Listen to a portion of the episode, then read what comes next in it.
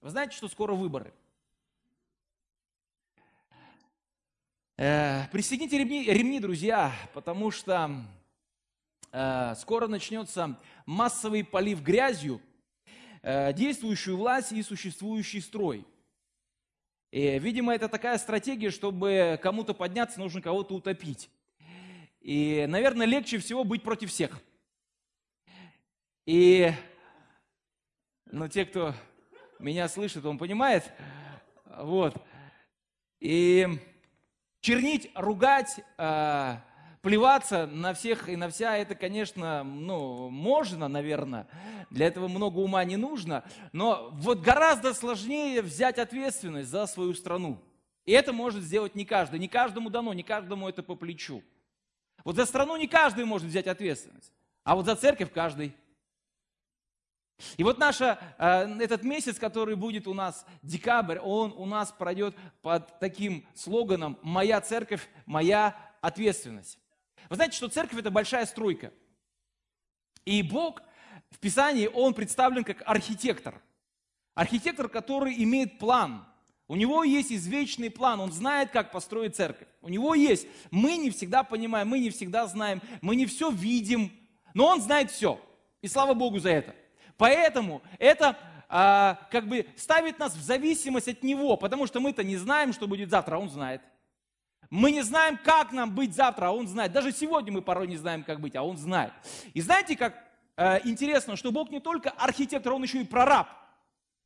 Потому что архитектор это тот, кто может сидеть где-нибудь там у себя в кабинете, чертить эти э, всякие чертежи и э, потом приходить к бригадам и говорить, что люди надо строить вот так вот. Но прораб, он непосредственно участвует в строительном процессе. Он прямо там, на стройке, со строителями. Он ходит в каске, и он вместе дышит со всеми этой пылью, он смотрит на всех, он слушает всех, он участвует непосредственно в процессе. И слава Богу, что Бог не только архитектор, но он еще и прораб.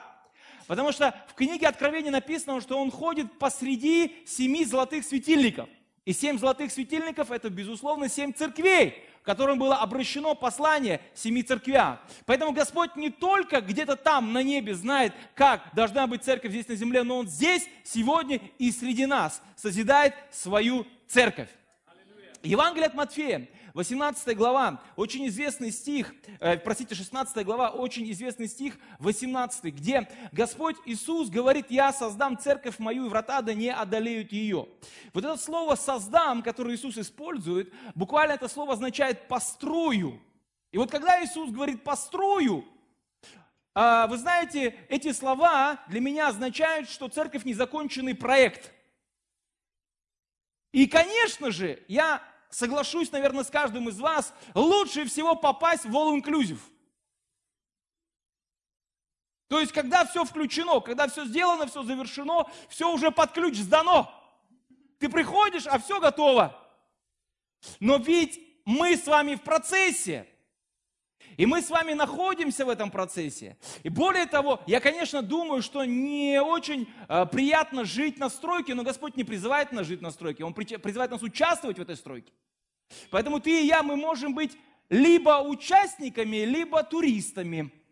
Вот вы знаете, есть много людей, которые приезжают в наш замечательный город, которые ходят по этим замечательным улицам, смотрят эти замечательные э, дома, эти замечательные произведения искусства и так далее. И вот есть люди, которые приехали посмотреть, а есть люди, которые делали это. И вот Агюста Монфюрана, наверное, мало бы кто знал, если бы он просто приехал с делегацией, чтобы посмотреть на наш Петербург. Но сегодня о нем говорят десятки раз. И тысячи людей знают его, потому что он не просто смотрел на эти пейзажи вокруг, но он построил то, что сегодня является даже неким символом Санкт-Петербурга. И поэтому каждый из нас мы можем быть сегодня либо туристами, которые приехали или пришли посмотреть, либо строителями. И это очень а важно для себя прояснить и понять, кто я, турист или строитель. А, потому что мы можем быть и в той, и в другой ипостаси, на самом деле. И если Бог заранее предполагал и понимал, что процесс строительства, знаете, как с нашими строительными компаниями сегодня, когда ты говоришь, когда будет сдан дом, и они, конечно, они предполагают, что дом будет сдан, например, через год или через полтора или через два. И они говорят, в августе 2019 года дом будет сдан. И когда наступает июль 2019 года, ты приходишь и говоришь, а где мой дом? Они говорят, только фундамент положили. То есть для тебя это, конечно, ну такой шок, ты не ожидал. А ведь с Богом-то не так. Когда он говорил, я построю свою церковь, у него не было такого, знаете, он в шоке от того, что церковь 2000 лет строится, до сих пор еще не построилась. Ведь, заверши... Ведь церковь-то она еще не завершена, она продолжает строиться, правда же? И ведь если он настроился на столь длительный процесс, почему бы нам ему не помочь? Почему бы нам не подвязаться? Почему бы нам не поучаствовать в этом процессе построения Божьей церкви? Ведь Он нас приглашает в свою строительную бригаду. И сегодня каждый из нас может взять что-то в свои руки, мастерок, или может быть лопату, или может быть молоток, или может быть кувалду, или может быть чертеж. Но у каждого из нас что-то в руке есть. Потому что Библия говорит, что Бог каждому из нас дал благодать по мере дара Христова. То есть, иными словами, каждый из нас, мы что-то можем делать. И чем-то мы можем помочь в том деле, которое Господь делает на этой земле 2000 лет и даже больше. Ты и я, твои дары, таланты, они крайне важны и нужны, потому что церковь созидается при действии каждого члена, в том числе и тебя. Это было слабое аминь. Церковь созидается при действии каждого члена, в том числе и тебя, и меня. Поэтому то, что ты можешь делать, ты можешь этим послужить в церкви. Можешь петь пой, можешь плясать пляши, можешь писать пиши, но что-то можешь делать, правда же? И поэтому каждый что-то может делать, и это может быть к созиданию, к строительству, к устроению тела Христова. Итак, в церкви можно делать все, кроме греха. Все, кроме греха. Я помню, однажды как-то на одном из служений я э, зачитывал одну такую, э, ну как сказать, притчу небольшую, не каноническую. Я ее вспомнил. И поэтому решил тоже сегодня зачитать. Послушайте ее. Однажды жили четыре человека.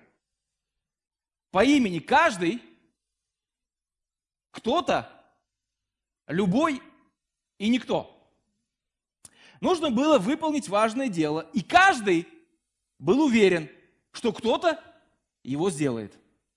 Его мог сделать любой, но никто не сделал.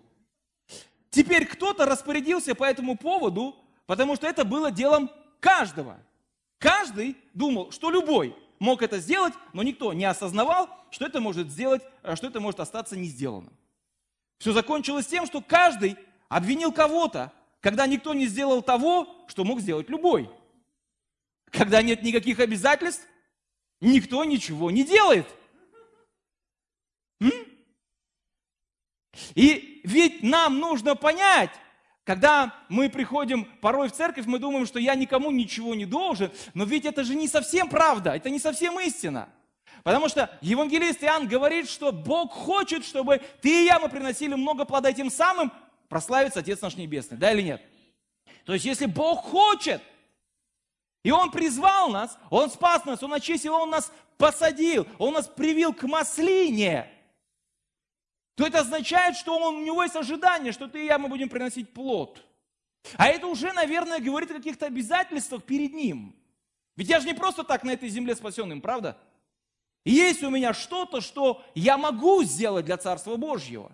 Я могу сделать сегодня для народа Божьего. Я могу сегодня сделать для людей, которые еще не знают Христа.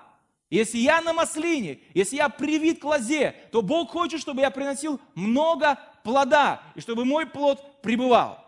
Поэтому у меня есть обязательства перед ним, сто процентов. Я ему должен. Я ему должен. Как апостол Павел говорит, я вообще должен всем. И еленам, и варварам, и мудрецам, и нежным я должен всем. Поэтому я ему должен. У меня есть обязательства перед ним. И пока мы не имеем никаких обязательств, мы просто туристы. Мы пришли, посмотрели и ушли. Но когда у нас есть обязательства, мы понимаем, что это моя ответственность. Моя церковь, моя ответственность. Моя домашняя группа – это моя ответственность. Мое служение – это моя ответственность. У меня есть обязательства перед Ним, потому что я с Ним в завете. И Он призвал меня, Он нашел меня, Он избрал меня, чтобы я мог прославить Его, прожить жизнь, которая принесет славу Ему. Не просто прожить жизнь, а прожить жизнь, которая принесет славу Ему. Это и есть Божье предназначение для каждого из нас. Друзья, миссия церкви огромна. Бог призвал нас проповедовать Евангелие, Бог призвал исцелять больных, заботиться о сиротах, о вдовах, помогать обездоленным, э, делать много разных-разных вещей, которые мы можем сделать только вместе. Когда мы говорим, Агюст Монферран – это архитектор, который спроектировал Исаакиевский собор, когда мы смотрим на этот на это величественное здание, послушайте меня, дорогие мои, его строили больше 400 тысяч человек. Больше 400, 400 тысяч различных рабочих. Плотники, каменщики, э, разнорабочие, э, столеры и так далее и тому подобное. 400 тысяч человек. Только 5 лет забивали сваю, чтобы залить фундамент, сделать фундамент. Пять лет. Огромное количество людей. И сегодня мы смотрим на это здание, мы восхищаемся мы говорим, вау, вот это да. Это нас впечатляет. Послушайте, если мы все соединимся, не небольшая горстка энтузиастов, а вот если мы все соединимся в одном порыве и начнем делать что-то для Бога, что произойдет в этом мире? Этот мир взорвется от Божьей славы. Потому что если один способен прогнать тысячу, то двое способны прогнать тьму. А если трое? А если триста? Ну только просто пофантазировать триста. Что может произойти? Да что-то невероятное. Невероятное. Поэтому Бог желает, чтобы мы все вместе, объединившись, начали совершать дело служения, прославляя Его, созидая Царство Божье на этой земле, высвобождая божественную благодать и силу в этот мир во имя Иисуса Христа. Друзья, дни вы давным-давно уже побелели. Это ни для кого не новость. Они ждут своих жнецов. И вы знаете, что в Царстве Небесном нет безработицы.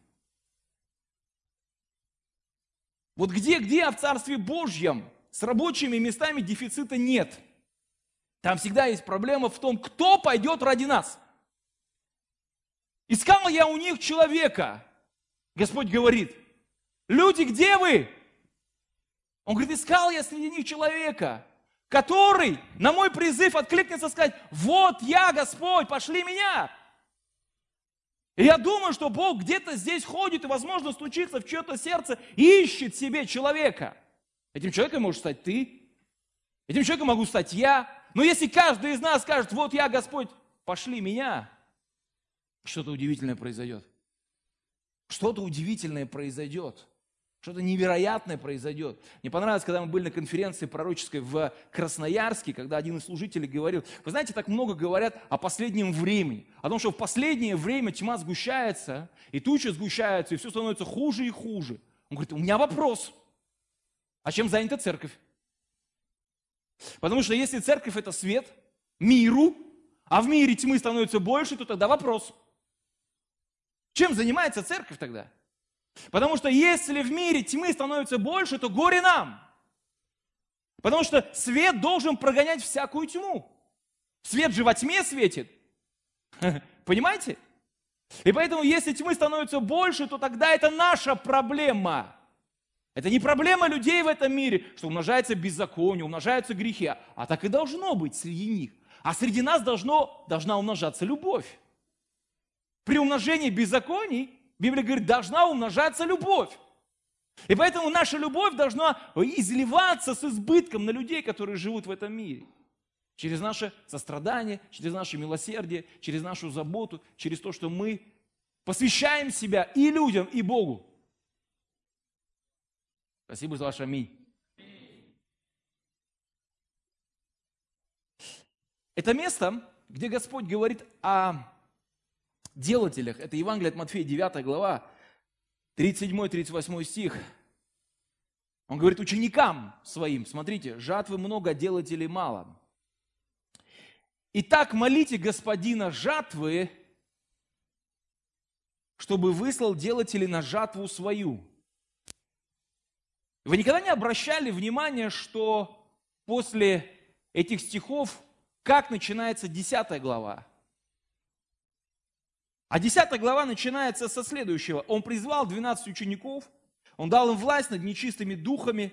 И пятый стих. И этих 12 Иисус послал и заповедал им, говоря, на путь к язычникам не ходить и так далее и тому подобное.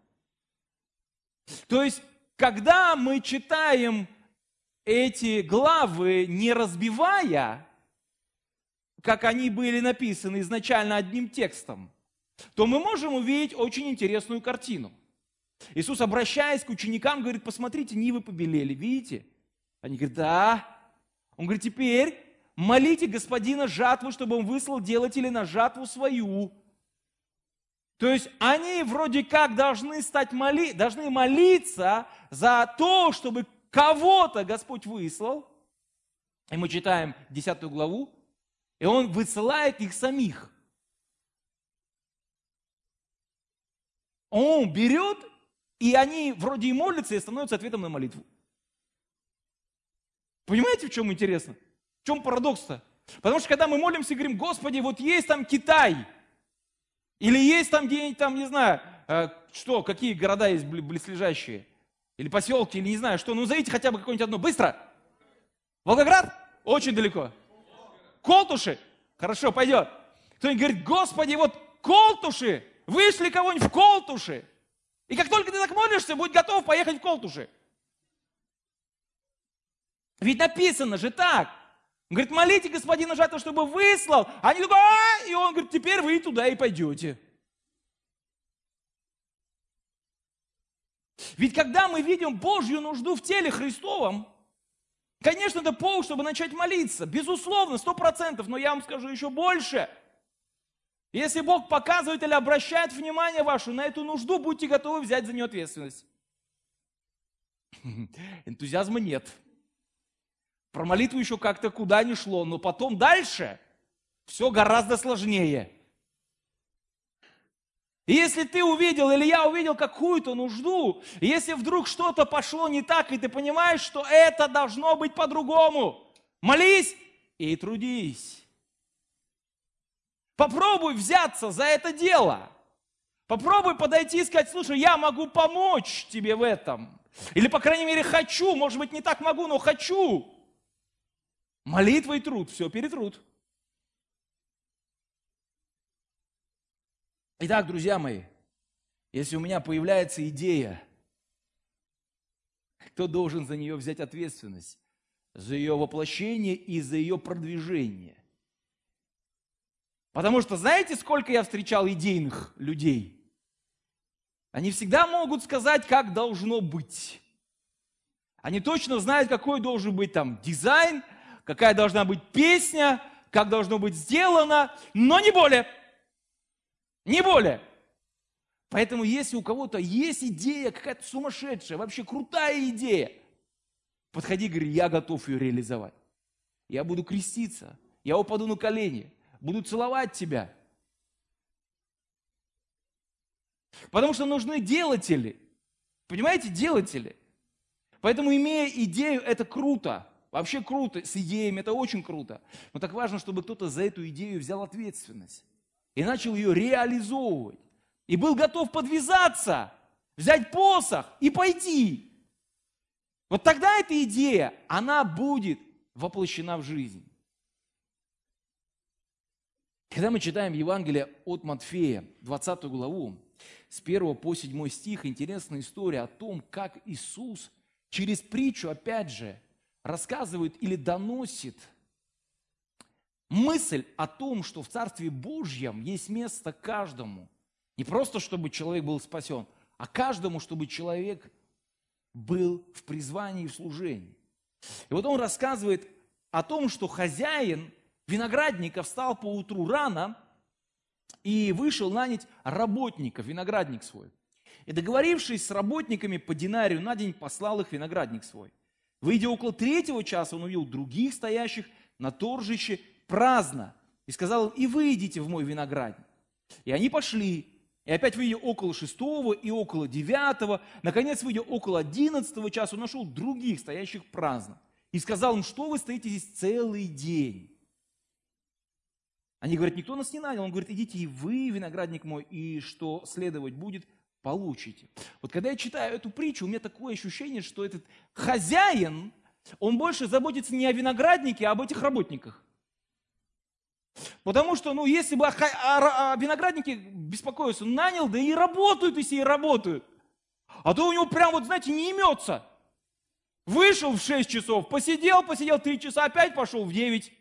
В 9 вышел, опять посидел, опять пошел в 12, и опять пошел в 3. И вот не сидится, ему все выходит, и выходит. Уже 11 часов вечера, уже спать пора, он все равно идет. Что вы здесь стоите? Целый день. Никто не нанял нас. И у него прям душа болит, переживает за них. Готов им по динарию платить за два часа, хоть за час, но лишь бы ты был занят. Ведь не о том, чтобы, знаете, виноградник у него, там у него все уже нормально, мне кажется. Но у него душа болит за этих товарищей, которые праздно стоят. И вот я думаю, что это так связано с нами. Потому что Богу есть дело до каждого из нас. Я сказал, Богу есть дело до каждого из нас. Ему сделано не только для, до церкви вселенской в целом, а до каждого из нас. Вот до тебя и до меня. У него есть дело. И поэтому он все время с одной стороны подойдет, с другой стороны зайдет, с этой стороны подъедет и начинает общаться с нами. А может быть ты, а может быть так, а может быть здесь, а может быть вот тут, а может быть так. Ему и сделано до тебя. Он хочет, чтобы каждый из нас, мы в его винограднике что-то делали. Каждый из нас в его винограднике что-то делать может. И он, он зовет, он стучится, он призывает. Итак, картина маслом. В Царстве Божьем никто не должен стоять праздно.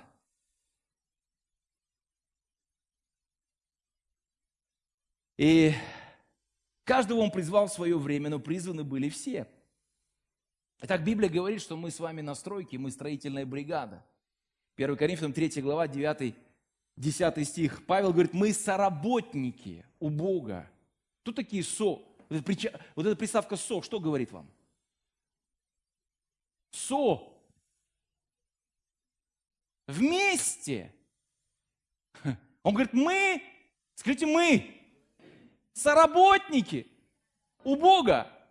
То есть Бог хочет вместе с тобой и со мной работать. Он говорит, мы соработники, вы Божье Ниво, Божье строение. Я под данной мне от Бога благодати, как мудрый строитель, положил основание, другой смотри. Но каждый смотри, как строит. Вот мне нравится, что в Библии, в Новом Завете есть слово «каждый». Каждому дана благодать по мере дара Христова. Каждый, смотри, как строит. При действии в свою меру каждого члена тело получает превращение для созидания самого себя в любви. То есть мы видим, что участие каждого из нас крайне необходимо. Крайне необходимо. Участие каждого из нас в жизни церкви крайне необходимо. Бог хочет, чтобы каждый принял в этом свое посильное участие. Так, все мы призваны в одну команду, в одну строительную бригаду. И поэтому апостол Павел не столько акцентирует свое внимание на том, чтобы мы участвовали в этом, он больше говорит о том, как мы в этом участвуем. Каждый, смотри, как строит. И опять же, это слово «как», оно встречается неоднократно в Новом Завете. Мы читаем э, в Евангелии от Луки, 18 главе, 8 стихе. «Итак, наблюдайте, как вы слушаете». Не что, а как. Потому что имеющие уши да слышат, что Дух говорит церквям. Помните, Иисус сел напротив сокровищницы и смотрел, как люди жертвуют. То есть вот это слово «как» оно тоже имеет значение. И величие дара этой вдовы, которая принесла свои две лепты, было в том, как она это сделала. Она это сделала от всего своего сердца. Она принесла это, потому что она любила Бога всем сердцем, своим и всей душой и всей крепостью. Поэтому Павел говорит, смотри, как строишь. Ведь важен не только процесс, но и почему мы участвуем в этом процессе, и как мы в нем участвуем. Вы знаете, с детьми бывает очень интересно.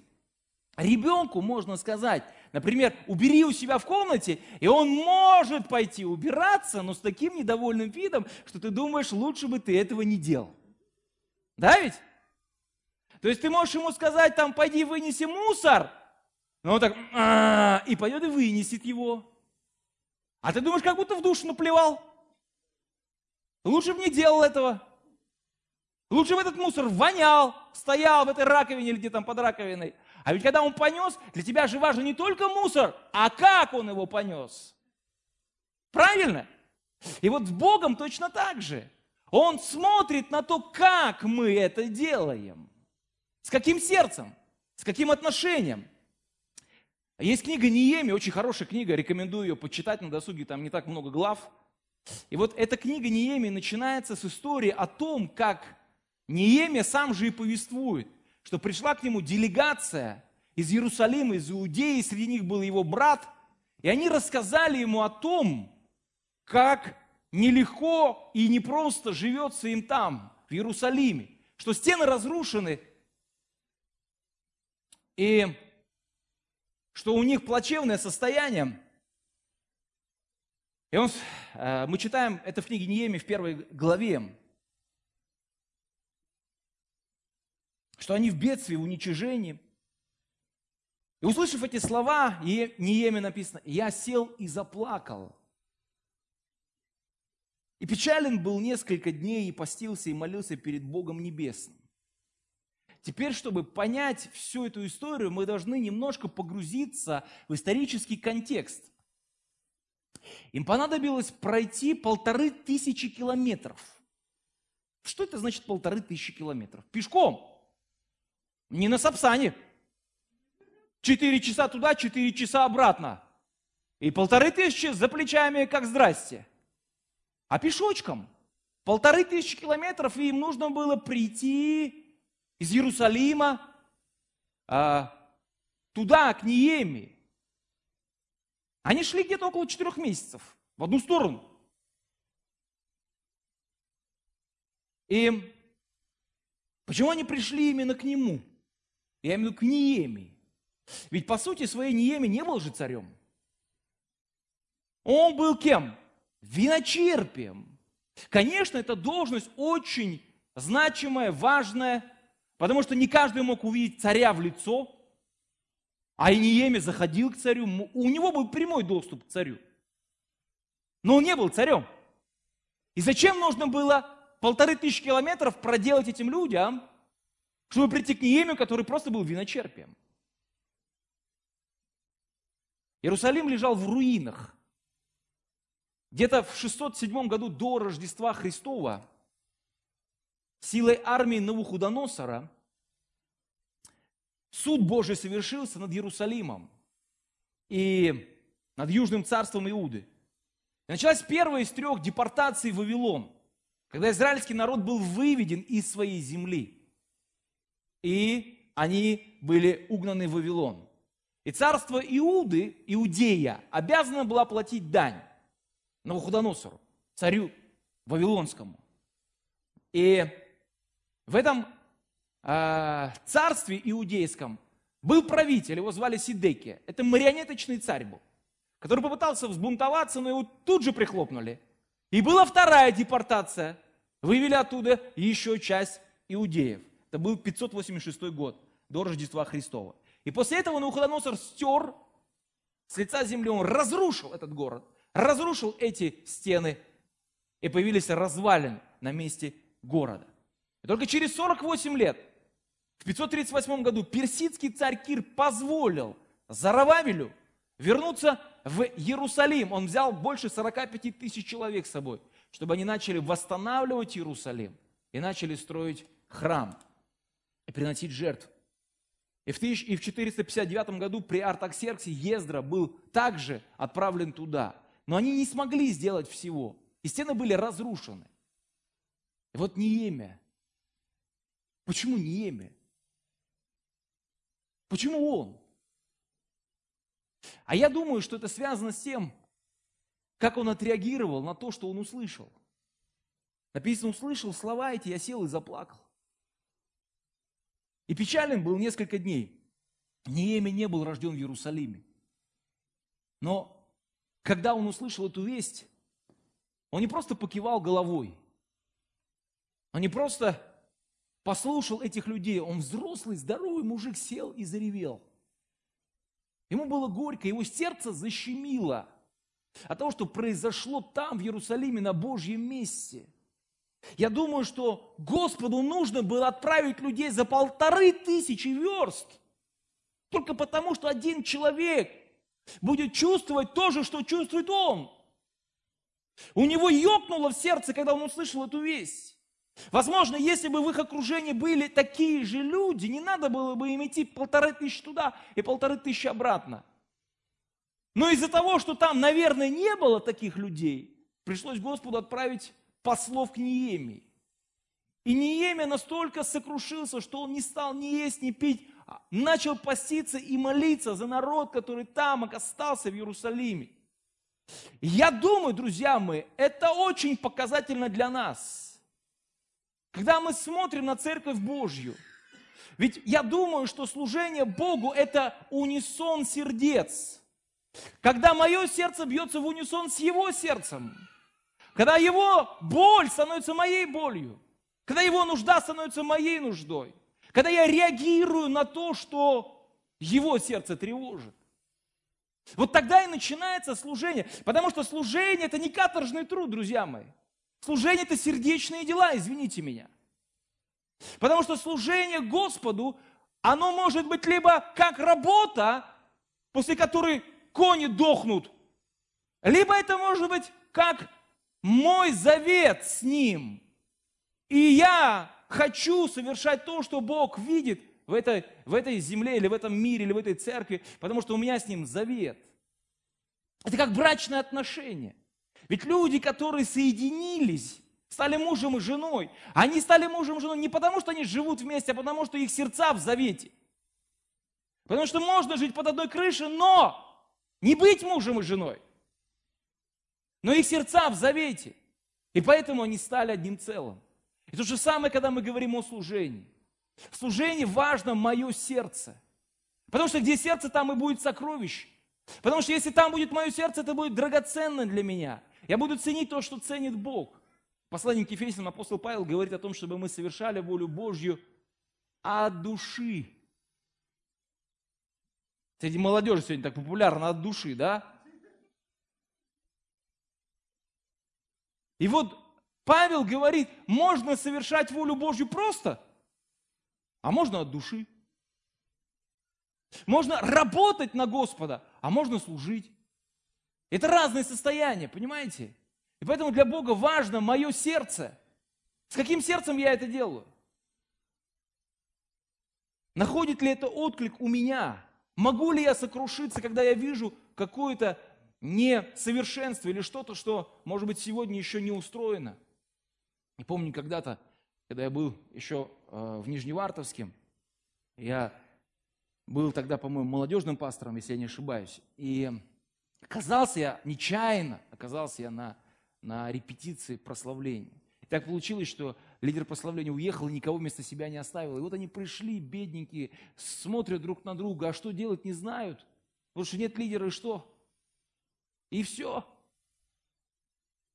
Я оказался там посреди них, и я понял, что им очень тяжело. Потому что кому-то нужно просто взять ответственность. И Бог настолько положил это в мое сердце, как бремя. Я никогда не был лидером прославления, я никогда не был там певцом или музыкантом. Вот. Я пою очень посредственно. Вот. И вдруг Бог это бремя кладет в мое сердце. Я прихожу к пастору, я говорю, я смотрю на них, они как овцы, не имеющие пастыря. Мне очень за них больно, тревожно. И я прям переживаю за них. Он говорит, ну давай будешь для них лидером. И я на полтора или на два года взял ответственность за прославление. Потому что это бремя отозвалось в моем сердце. И совсем не обязательно быть там супер-мега певцом или супер-мега музыкантом. Просто Богу нужно сказать «да» и все. И все. Сколько людей, которые сегодня занимаются в служении тем, чем они занимаются, не потому, что они образованные, там, умные, способные, квалифицированные, все это они получают во время служения. А потому что они смиренные. Потому что они хотят сказать Богу «да». Они видят нужду, они говорят, я, Господь, готов понести это. Я, Господь, готов взять это. Я, Господь, готов в этом участвовать. Я хочу это делать для Тебя. Из-за того, что они не знают, как делать, они молятся и получают ответ. И Бог дает благодать, чтобы совершать это служение, чтобы проходить это поприще. И так невозможно служить Богу без сердца. Служению важна как квалификация, опыт, знания, старание. Все это важно в служении, но, друзья мои, с каким сердцем проходим мы свое поприще важнее, чем то, что мы умеем делать. То, как мы делаем, важнее, чем то, что мы делаем. Это правда. Итак, друзья, я, я верю, что мы можем любить свою церковь так же, как мы любим Господа от всего своего сердца. Любить всем сердцем, всей душой, всем разумением своим. 1 Коринфянам 3 глава с 11 стиха апостол Павел говорит, «Ибо никто не может положить другого основания, кроме положенного, которое есть Иисус Христос. Строит ли кто на этом основании золото, серебра, драгоценных камней, дерева, сена, соломы – каждого дела обнаружится, ибо день покажет, что в огне открывается, и огонь испытает дело каждого, каково оно есть. У кого дело, которого он строил, устоит, тот получит награду, а у кого дело сгорит, тот потерпит урон. Впрочем, сам спасется, но как бы из огня. Подумайте, что останется после вас. Недавно мы смотрели фильм, свежий фильм с э, Хабенским под названием «После тебя». И фильм про известного танцора, который был очень таким гордым, надменным, и он, у него была травма позвоночника, и из-за этого он ушел со сцены. И из-за того, что он был слишком гордым, у него очень были сложные отношения с семьей, с своими близкими людьми и вообще с окружающими людьми. Когда ему сказали врачи, что тебе осталось в лучшем случае жить полгода, в лучшем случае, он задумался, а что останется после меня? Вот что останется после меня? Как этот мир, о чем он будет говорить после меня? И там есть целая история. Я подумал, что, наверное, эти вопросы важно задавать каждому лидеру, каждому служителю, вообще каждому из нас. А что останется после меня? Вот я уйду или уеду на небо, или, может, Господь в огненной колеснице меня заберет. Ну, а что останется после меня? Что я передам поколению, которое идет за мной? Может быть, детям, может быть, служителям другим. Но что останется после меня? Что достанется тем, кто идет за нами? Будут ли они вспоминать добрым словом? Все зависит от нас сегодня. Строить из дерева и соломы можно быстро и дешево. Но нужно ли нам это? Мы не хотим строить служение однодневку. Мы хотим строить на поколение.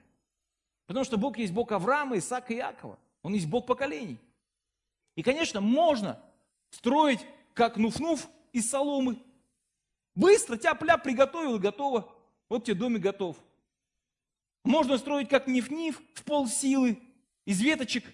Соорудил шалашик и пойдет. Но можно подопрячься и строить, как наф-наф.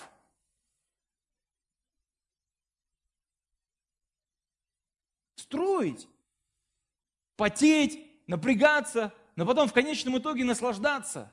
И говорит, что на подвиг души своей я смотрю с довольством. Итак, друзья мои, все будет испытано. Любое дело, любое произведение, оно проходит испытание. В школах даже тесты пишут, чтобы понять, чего человек достиг или чему научился. Тем более наше дело, которое мы строим для Бога, оно будет испытано. Апостол Павел говорит, что мы можем строить здесь из огнеупорных материалов, которые не подвержены влиянию времени. Первое, о чем он говорит, он говорит о золоте. Что такое золото? Золото – это наши молитвы, которые мы совершаем или можем совершать за церковь. Каждый из здесь присутствующих может служить тем, что он может молиться за церковь. Молиться за то, чтобы Бог созидал свою церковь. Вы знаете, что наша церковь появилась потому, что кто-то, я знаю, кто точно, два года молился о том, чтобы эта церковь появилась в этом городе. Прежде чем она появилась, два года кто-то сеял свои семена, просто говорил в небо, провозглашал слово, и молитва веры совершила это чудо. Появилась церковь. Но это же не все. Церковь должна продолжать расти и развиваться. Когда у Дэвида Йонги Чо спрашивают, а в чем секрет вашего успеха? Как так? У вас самая крупная церковь во всем мире. Он говорит, очень просто, это молитва. Он говорит, ну хорошо, понятно, все говорят, что это молитва. Ну а так вот, какие ключи-то, что? Он говорит, молитва. Он говорит, да, мы это поняли, мы это услышали, конечно, но в принципе-то, если вот так вот, на чистоту, он говорит, молитва. Просто нужно молиться. Если не хватает чего-то, не достает результата, будь домашняя группа, будь любое другое служение, надо посмотреть, сколько я молюсь за свое служение. За своих родных, за своих близких, за служителей, за себя лично. И от этого плясать, от этого отталкиваться. Потому что мы должны понимать, что церковь – это духовный организм. И здесь, знаете, ИБД, имитация бурной деятельности, никак не прокатит. Ведь мы же не просто там, знаете, какая-то вот организация, которая постоянно что-то должна делать. Вот делают молодцы, не делают не молодцы. Вопрос вообще не в этом. Но мы строим храм или не строим в Духе Святом. И поэтому каждая молитва – это кирпичик, который мы закладываем в Божий храм, в Божью стену. Каждый из нас может этим строить свою церковь, провозглашая Царство Божье на этой земле. Дальше мы видим, что есть серебро. Что такое серебро? Это не группа.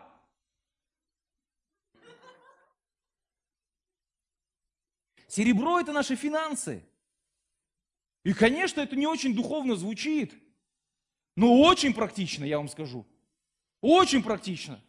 Потому что сам Господь в книге пророка Малахи, он говорит, принесите все свои десятины приношения в Дом Божий, чтобы чтобы в доме моем была пища. Только подумайте, чуточку потише, чуточку. Вот только подумайте, от моих десятины приношений зависит, в доме будет пища или нет. Не только от проповедующего, не только от гостей, которые приедут. От тебя и от меня зависит, как будет накрыт здесь стол. Поляна. Десятины приношения. Это мой завет с Богом, безусловно, но это и мой завет с церковью. Это как, знаете, кольцо на пальце. И кольцо на пальце, вот на моем пальце, говорит о том, что я в завете с моей женой. Но это кольцо на другом пальце, оно будет просто ювелирным украшением. Но только на моем пальце оно говорит о завете. Это означает, что когда я говорю о десятине, десятина должна быть служением в доме, в котором ты насажден, посажен. Это твой завет с этой церковью. И поэтому, когда я приношу десятины в Дом Божий, не в какую-то миссию, организацию, которая за 3-9 земель, в 3-9 царстве, в 30 государстве, а в той церкви, где я посажен, я приношу свои десятины, я тем самым говорю, что мне не безразлично, какая будет здесь пища. Мне не безразлично, что здесь и где мы будем, мне вообще не безразлично. Это мое дело, это моя ответственность. Поэтому я приношу свои десятины, это мой завет. Он говорит, здесь кроме десятин есть еще и приношение. Это экстра. Это экстра. И приношения, они, конечно, могут быть разноплановые. Мы можем приношение делать пожертвование любви там, и так далее, и так далее, и тому подобное. Но так или иначе, все это в целом строит церковь. Дает возможность купить аппаратуру, дает возможность пригласить служителей, дает возможность арендовать зал, дает возможность делать конференции, мероприятия, события и так далее и тому подобное, чтобы жизнь наша была благословенной во Христе Иисусе, Господе нашем. Потому что за все отвечает серебро. Я серебром строю церковь посредством того, что в завете с ней приношу свои десятины и приношения, я в этом верен. И последнее он говорит о том, что есть еще и драгоценные камни. Это наше практическое служение. Это то, что мы можем делать своими руками. Участвуя, в том, чтобы дело Божье, оно было на самом высоком уровне. Мы можем смотреть на эти колонки, мы можем смотреть на эти стулья, на эту аппаратуру, на эту сцену и думать, о, это вообще непосильное бремя. А можем смотреть на них, как на драгоценные камни, которые братья, которые берут на себя, на свои плечи, носят их, они строят тем самым церковь. Я уже однажды рассказывал эту историю. Три человека, они делали одно и то же дело. Ворочали камни. Одного из них спросили, что ты делаешь? Он говорит, я горбачусь. У другого спрашивают, а ты что делаешь? Он говорит, а я на хлеб себе зарабатываю. А у третьего спросили, а ты что делаешь? Он говорит, а я храм строю. Вот одни и то, вместе делали одно и то же, но отношение было разное. И для одного это было горбачусь, для другого деньги, а для третьего он строит храм. И мы можем по-разному смотреть на практическую жизнь.